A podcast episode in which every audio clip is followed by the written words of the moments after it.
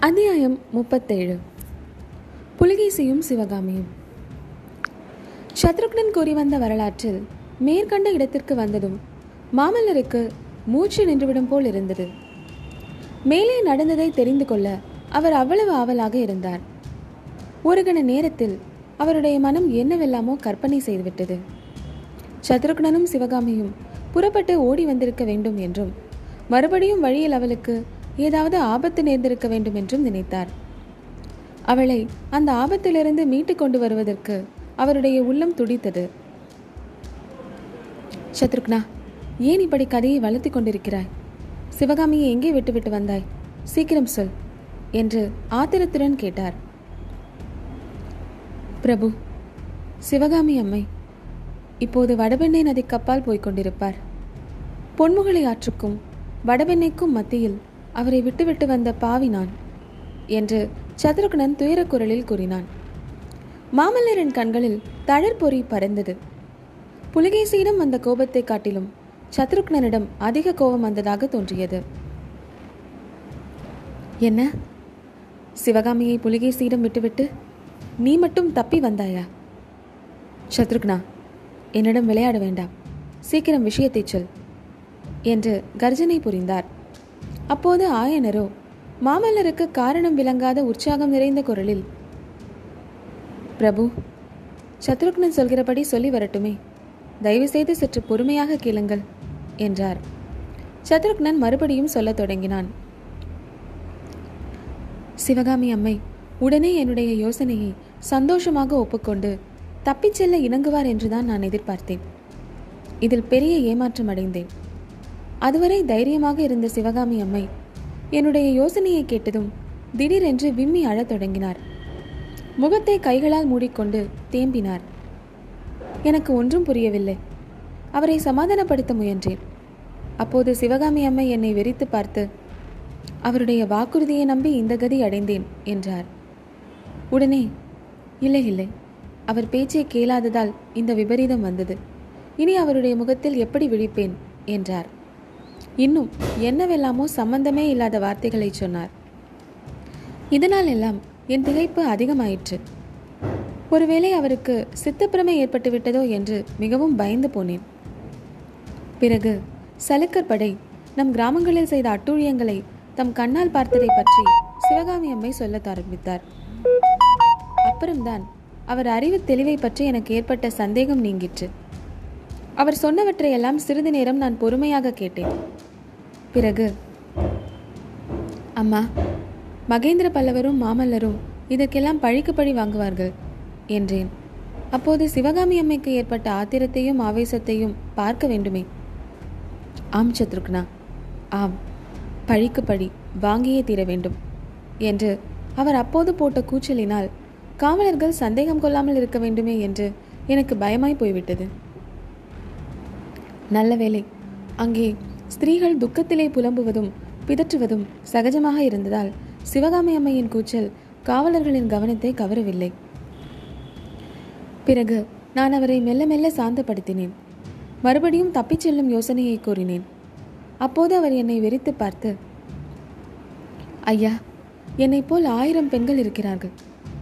இவர்களில் சிலர் கட்டிய புருஷனை விட்டுவிட்டு வந்திருக்கிறார்கள்.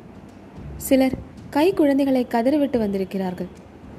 இவர்களையெல்லாம் அந்த சாளுக்கிய ராட்சதர்கள் கொண்டு போகும்படி விட்டுவிட்டு நான் மட்டும் தப்பிச் செல்ல வேண்டுமா?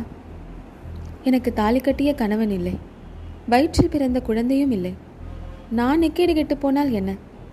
என்னை விட்டுவிடுங்கள். இங்குள்ள கை குழந்தைக்காரிகளில் யாராவது ஒருத்தியை அழைத்து போங்களேன் உங்களுக்கு புண்ணியம் உண்டாகும் என்றார். என் மனமும் இலகிவிட்டது. இருந்தாலும் மனதை கெட்டிப்படுத்தி கொண்டு அம்மா மகேந்திர சக்கரவர்த்தி எனக்கிட்ட கட்டளை தங்களை பத்திரமாக அழைத்து வர வேண்டும் என்பதுதான். நான் சக்கரவர்த்தியின் ஊழியன். அவருடைய கட்டளையை நிறைவேற்ற வேண்டியவன் என்றேன். இதனால் அவருக்கு மனம் மாறாது என்று எனக்கு தெரிந்தே இருந்தது. ஆதலின் மறுபடியும் அம்மா உங்களுக்கு புருஷன் இல்லை குழந்தை இல்லை என்பது உண்மைதான். ஆனால் தந்தை ஒருவர் இருக்கிறார் அல்லவா? ஏக புத்திரியாகிய தங்களை பிரிந்து அவர் மனம் என்ன பாடுபடும்? அதை யோசிக்க வேண்டாமா? என்றேன். சிவகாமி அம்மையின் கண்களில் அப்போது கண்ணீர் துளிர்த்தது. தழுதழுத்த குரலில் ஆம் என் தந்தைக்கு பெரிய துரோகத்தை செய்துவிட்டேன். ஐயோ அவர் பிழைத்தாரோ இல்லையோ? என்றார். அம்மா அவரை பிழைப்பிக்க விரும்பினால் நீங்கள் என்னுடன் உடனே புறப்பட வேண்டும் என்றேன் நான். சிவகாமி அம்மை மறுபடியும் முகத்தை கையால் மூடிக்கொண்டு விம்மினாள். சீக்கிரம் கையை எடுத்துவிட்டு சத்ருக்னா இன்று ஒரு நாளைக்கு அவகாசம் கொடுங்கள் என் உடம்பும் மூலமும் சோர்ந்து போயிருக்கின்றன. இப்போது நான் புறப்பட எண்ணினாலும் ஒரு அடி கூட என்னால் எடுத்து வைக்க முடியாது. நாளைக்கு முடிவாக சொல்கிறேன் என்றார். நானும் அவருக்கு ஒரு நாள் அவகாசம் கொடுப்பது நல்லதே என்று எண்ணி ஆகட்டும் அம்மா ஒரு நாளில் ஒன்றும் குடிமொழிக்கு போகவில்லை. நாளைக்கே முடிவு செய்யலாம் என்று சொன்னேன். மறுநாள் ராத்திரி எப்படியாவது அவருடைய மனதை திருப்பி அவரையும் அழைத்து கொண்டு திரும்பி விடலாம் என்று எண்ணியிருந்தேன். ஆனால் மறுநாள் மாலை நான் சற்றும் எதிர்பாராத சம்பவம் நடந்துவிட்டது. சலுகைய சக்கரவர்த்தி புலிகேசி பொன்முகலை ஆற்றை கடந்து வந்து எங்களுடன் சேர்ந்து கொண்டார். அவருடன் சிறு சைனியமும் வந்தது. தளபதி சசாங்கனை அங்கேயே காவலுக்கு நிறுத்திவிட்டு இவர் மட்டும் முன்னால் செல்ல தீர்மானித்து வந்திருக்கிறார் என்று ஊகித்தேன். அதன்படியே அன்று இரவுக்கிரவே எல்லோரும் வடக்கு நோக்கி பிரயாணத்தை தொடங்கிவிட்டோம். எனக்கு ஏற்பட்ட ஏமாற்றத்தையும் துக்கத்தையும் சொல்லி முடியாது. வழியில் சிவகாமி அம்மையோடு தனியாக இருக்க நேர்ந்தபோது அம்மா இப்படி செய்துவிட்டீர்களே என்றேன். நானா செய்தேன். விதி இப்படி இருக்கும்போது நான் என்ன செய்வேன்? என்றார் சிவகாமி. இரண்டு நாள் பிரயாணத்திற்கு பிறகு மூன்றாவது நாள் திருவேங்கடமலையின் அடிவாரத்தில் சென்று தங்கினோம். முதல் இரண்டு நாள் பிரயாணத்தில் புலிகேசி தாங்கள் தங்கியிருந்த பக்கம் வரவே இல்லை. மூன்றாம் நாள் நாங்கள் ஒரு பாறையின் பக்கத்தில் தங்கியிருந்தோம். சமீபத்தில் குதிரைகளின் காலடி சத்தம் கேட்டது. சிறிது நேரத்திற்கெல்லாம் புலிகேசியும் இன்னும் சில குதிரை வீரர்களும் அந்த பாறையின் திருப்பத்தில் வந்து நின்றார்கள். சக்கரவர்த்தி குதிரையிலிருந்து இறங்கி எங்கள் அருகில் வருவாரோ? என்று நான் எதிர்பார்த்தேன். ஆனால் அப்படி நடைபெறவில்லை. சற்று நின்று பார்த்துவிட்டு சக்கரவர்த்தி குதிரையை திருப்ப எத்தனித்த போதுதான் சற்றும் எதிர்பாராத அதிசய சம்பவம் நடைபெற்றது. கண்ணை மூடி திறக்கும் நேரத்தில் சிவகாமி பெண்கள் கூட்டத்தின் மத்தியிலிருந்து ஒரே பாய்ச்சலாக பாய்ந்து ஓடினார். புலிகேசியின் குதிரைக்கு எதிரில் வழிமறித்து நின்று சக்கரவர்த்தி ஒரு விண்ணப்பம் என்று அலறினார். சிவகாமி அம்மையின் அலறலை கேட்டு அந்த கல் நெஞ்சில் புலிகேசியின் மனம் கூட இலகி இருக்க வேண்டும். உடனே சிவகாமியின் அருகில் வந்தார். பெண்ணே என்ன விண்ணப்பம் செய்து கொள்ள வேண்டும்? என்றும் கேட்டார். ஆஹா அப்போது சிவகாமி அம்மையின் வாக்கிலிருந்து வந்த ஆவேச மொழிகளை எவ்விதம் வர்ணிப்பேன்? அத்தனை தைரியமும் சாமர்த்தியமும் வாக்கு வன்மையும் அவருக்கு எங்கிருந்துதான் வந்ததோ எனக்கு தெரியவில்லை. கம்பீரமாக புலிகேசியை நிமிர்ந்து பார்த்து தழுதழுத்த குரலில் சிவகாமி அம்மை கூறிய மொழிகளை ஏதோ எனக்கு ஞாபகம் உள்ள வரையில் கூறுகிறேன். ஐயா பூமண்டலத்தை ஆளும் மன்னர்களாகிய நீங்கள் உங்களுடைய வீரத்தையும் புகழையும் நிலைநாட்டிக் கொள்ள யுத்தம் செய்கிறீர்கள். இன்றைக்கு எதிரிகளாக இருக்கிறீர்கள் நாளைக்கு சிநேகிதர்களாக இருப்பீர்கள். இன்றைக்கு ஒருவனுடைய அரண்மனையில் இன்னொருவர் விருந்தாளியாக இருக்கிறீர்கள் மறுநாள் போர்க்களத்தில் யுத்தம் செய்கிறீர்கள். உங்களுடைய சண்டையிலே ஏழை பெண்களாகிய எங்களை ஏன் வாட்ட வேண்டும்? உங்களுக்கு நாங்கள் என்ன கெடுதல் செய்தோம்? கருணை கூர்ந்து எங்களை எல்லாம் திருப்பி அனுப்பிவிடுங்களேன். இங்கே சிறைப்பிடித்து வைத்திருக்கும் பெண்களில் சிலர் கை குழந்தைகளை கதறவிட்டு வந்திருக்கிறார்கள். இன்னும் அநேகர் கையில் திருமண கங்கணத்துடன் வந்திருக்கிறார்கள். இவர்களையெல்லாம் நீங்கள் விடுதலை செய்து அனுப்பாவிட்டால் தங்களுடைய தலைநகரமாகிய வாதாபியை அடைவதற்குள் அவர்களுக்கு பைத்தியம் பிடித்துவிடும். திக்விஜயம் செய்துவிட்டு தலைநகருக்கு திரும்பும்போது சித்தப்பிரமை பிடித்த ஆயிரம் ஸ்திரீகளை அழைத்து கொண்டு போவீர்களா? அதில் உங்களுக்கு என்ன லாபம்? ஆயிரம் பெண்கள் மனமாற வாயார தங்களை வாழ்த்தி கொண்டு வீடு திரும்பும்படி செய்யுங்கள்.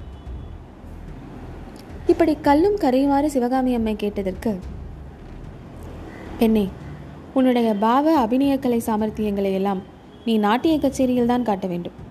இங்கே போர்க்களத்திலே காட்ட என்ன பிரயோஜனம்? என்றான் அந்த ரசிகத்தன்மையே இல்லாத மூடன்.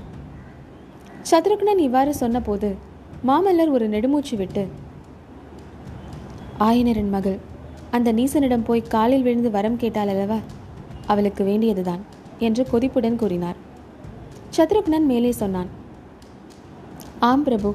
சிவகாமி அம்மையும் தங்களைப் போலவே எண்ணியதாக தோன்றியது. புலிகேசியின் மறுமொழியை கேட்டு அவர் தலையை குனிந்து கொண்டார். சிறிது நேரம் தரையை பார்த்த வண்ணம்தான் இருந்தார்.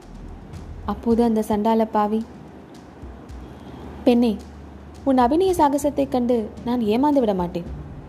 ஆனாலும் உன் பேச்சில் கொஞ்சம் கொஞ்சம் நியாயம் இருக்கிறது. ஆகையால் உன் வேண்டுகோளை நிறைவேற்ற இணங்குகிறேன். ஆனால் அதற்கு ஒரு நிபந்தனை. நீ இந்த பெண்களுக்காக மிகவும் இறங்கி பேசினாய் அல்லவா? உன்னுடைய இரக்கம் வெறும் பாசாங்கு இல்லை என்பதை நீ நிரூபிக்க வேண்டும். இவர்கள் கட்டிய கணவனை பிரிந்து வந்தார்கள் என்றும் கைக்குழந்தையை பிரிந்து வந்தவர்கள் என்றும் சொன்னாய் அல்லவா? ஆனால் உனக்கு கணவனும் இல்லை குழந்தையும் இல்லை. நீ என்னுடன் வாதாபிக்கு வர சம்மதிக்கிறாயா? சொல்லு. சம்மதித்தால் உன்னை தவிர இவர்கள் எல்லோரையுமே இந்த கணமை விடுதலை செய்து அனுப்பிவிடுகிறேன் என்றான். அந்த மொழியை கேட்டதும் அந்த பாவியை கொன்றுவிடலாமா என்று எண்ணினேன். மாமல்லர் குறுக்கிட்டு நிபந்தனைக்கு சிவகாமி சம்மதித்தாளா? என்று குரோதம் ததும்பிய குரலில் கேட்டார். ஆம் பிரபு சிவகாமி ஒரு கணம் கூட தாமதிக்கவில்லை. உடனே எழுந்து நின்று சம்மதம் சக்கரவர்த்தி நிபந்தனையை ஒப்புக்கொள்கிறேன் என்று சொல்லிவிட்டார். அச்சமயம் சிவகாமி அம்மை நின்ற நிலையும் அவருடைய முகத் தோற்றமும் தெய்வீகமாயிருந்தது. ராவணனுக்கு முன்னால் நின்ற சீதையையும் துரியோதனன் சபையில் நின்ற பாஞ்சாலியையும் யமன் முன்னால் வாதாடிய சாவித்திரியையும் பாண்டியன் முன்னால் நின்ற கண்ணகியையும் ஒத்து அச்சமயம் ஆயனரின் திருக்குமாரி விளங்கினார். சத்ருக்னா உன்னுடைய பரவச வர்ணனை அப்புறம் இருக்கட்டும். பின்ன என்ன நடந்தது? என்று மாமல்லர் கேட்டார். பிறகென்ன அரசே? சற்று நேரத்திற்கெல்லாம் சக்கரவர்த்தி எங்களை விடுதலை செய்யும்படி உத்தரவிட்டு விட்டார். பொன்முகலை ஆறு வரையில் எங்களை திரும்ப கொண்டு போய் விட்டுவிடும்படியும் சில வீரர்களுக்கு கட்டளையிட்டார். அவ்வளவு நாளும் அழுத கண்ணும் சிந்தி மூக்குமாய் இருந்த ஸ்திரீகள் எல்லோரும் இப்போது ஒரே சந்தோஷத்தில் ஆழ்ந்தார்கள். சிவகாமியை தலைக்கு தலை வாழ்த்தினார்கள். ஆனால் எனக்கு இடி விழுந்ததை போல் இருந்தது. சிவகாமியின் காலில் விழுந்து அம்மா உங்களை விட்டு நான் போக மாட்டேன். சக்கரவர்த்தியிடம் மீண்டும் வரம் கேட்டு என்னை உங்களுடனேயே வைத்துக் கொள்ளுங்கள் என்றேன். சிவகாமி ஒரே பிடிவாதமாக நீதான் முக்கியமாக போக வேண்டும். என் தந்தையிடம் போய் செய்தி சொல்ல வேண்டும் என்றார். நான் எவ்வளவோ சொல்லியும் கேட்கவில்லை. கடைசியில் வேறு வழியே இல்லை என்று நானும் புறப்பட தீர்மானித்தேன். மேலும் அங்கே நான் தாமதித்தால் என்னுடைய வேஷம் வெளிப்பட்டு சிவகாமிக்கும் உபயோகமில்லாமல் இங்கே வந்து சொல்ல முடியாமல் போய்விடலாம் என்று பயந்தேன். ஆகவே தங்கள் விருப்பம் அதுவானால் போகிறேன் அம்மா. அப்பாவிற்கு என்ன செய்தி சொல்லட்டும்? என்று கேட்டேன். என்னை பற்றி கவலைப்பட வேண்டாம். வாதாபியில் நான் சௌக்கியமாக இருப்பேன் என்று சொல். வாதாபியிலிருந்து திரும்பி வரும்போது அஜந்தா வண்ண ரகசியத்தை தெரிந்து கொண்டு வருவேன் என்றும் சொல்லு என்றார் சிவகாமி அம்மை. இவ்விதம் சத்ருக்னன் சொன்னதும் ஆயினர் துள்ளும் உற்சாகத்துடனே பார்த்தீர்களா பல்லவகுமாரா சிவகாமி சௌக்கியமாக இருக்கிறாள். அதோடு அஜந்தா ரகசியத்தையும் அறிந்து கொண்டு வருவதாக சொல்கிறாள். அதற்காக நான் பரஞ்சோதியை அனுப்பியதெல்லாம் வீணாக போய்விட்டதல்லவா? என் அருமை குமாரியினால் என் மனோரதம் நிறைவேறப் போகிறது. இது மட்டுமல்ல வாதாபி சக்கரவர்த்தியை பற்றி நமது அபிப்பிராயத்தை கூட மாற்றிக்கொள்ள வேண்டியிருக்கிறது. அவர் ரசிகத்தன்மை இல்லாதவர் கலை உணர்ச்சியே இல்லாதவர் என்று எண்ணிக்கொண்டிருந்தோமே அப்படி இருந்தால் ஆயிரம் பெண்களை திருப்பி அனுப்பிவிட்டு சிவகாமியை மட்டும் அழைத்து போயிருப்பாரா? பிரபு எனக்கு மட்டும் உடம்பு குணமாக வேண்டும். குணமானதும் நானே வாதாபிக்கு செல்வேன். ஆயனரின் வார்த்தைகள் மாமல்லரின் செவிகளில் நாராசம் போல் விழுந்து கொண்டிருந்தன. சிவகாமி வாதாபிக்கு போக சம்மதித்தாள் என்றதுமே மாமல்லரை ஆயிரம் தேள்கள் ஒரே நேரத்தில் கொட்டுவதைப் போல் இருந்தது. சிவகாமியிடம் அவர் கொண்டுள்ள பரிசுத்தமான அன்பில் ஒரு துளி நஞ்சு அப்போது கலந்தது என்றே சொல்ல வேண்டும். சிவகாமி மனமு வந்து புலிகேசியிடம் வாதாபிக்கு செல்ல சம்மதித்தாள் எனும் எண்ணத்தை அவரால் சகிக்கவே முடியவில்லை. இந்த எண்ணத்தில் புண்பட்டிருந்த அவருடைய இருதயத்தில் கூறிய வேலை நுழைப்பதைப் போலிருந்தது ஆயனரின் பேச்சு.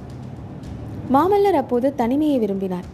பழைய தாமரை குளத்திற்கு போக வேண்டும் என்று அவருக்கு விருப்பம் உண்டாயிற்று. சட்டென்று ஒரு துள்ளலில் எழுந்து நின்று சத்ருக்னா அவ்வளவுதானே விஷயம்? சிவகாமி வேறு எந்த செய்தியும் அனுப்பவில்லையா? என்றார். சத்ருக்னன் தயக்கத்துடன் ஆயனரை பார்த்தான். அவர் ஏதோ யோசனையில் ஆழ்ந்திருப்பதை கவனித்த பிறகு சிறிது தாழ்ந்த குரலில் பல்லவகுமாரா சிவகாமி அம்மை தங்களுக்கும் ஒரு செய்தி அனுப்பியிருக்கிறார். வேலின் மீது ஆணையிட்டு கூறிய வாக்குறுதியை தங்களுக்கு ஞாபகப்படுத்தச் சொன்னார்.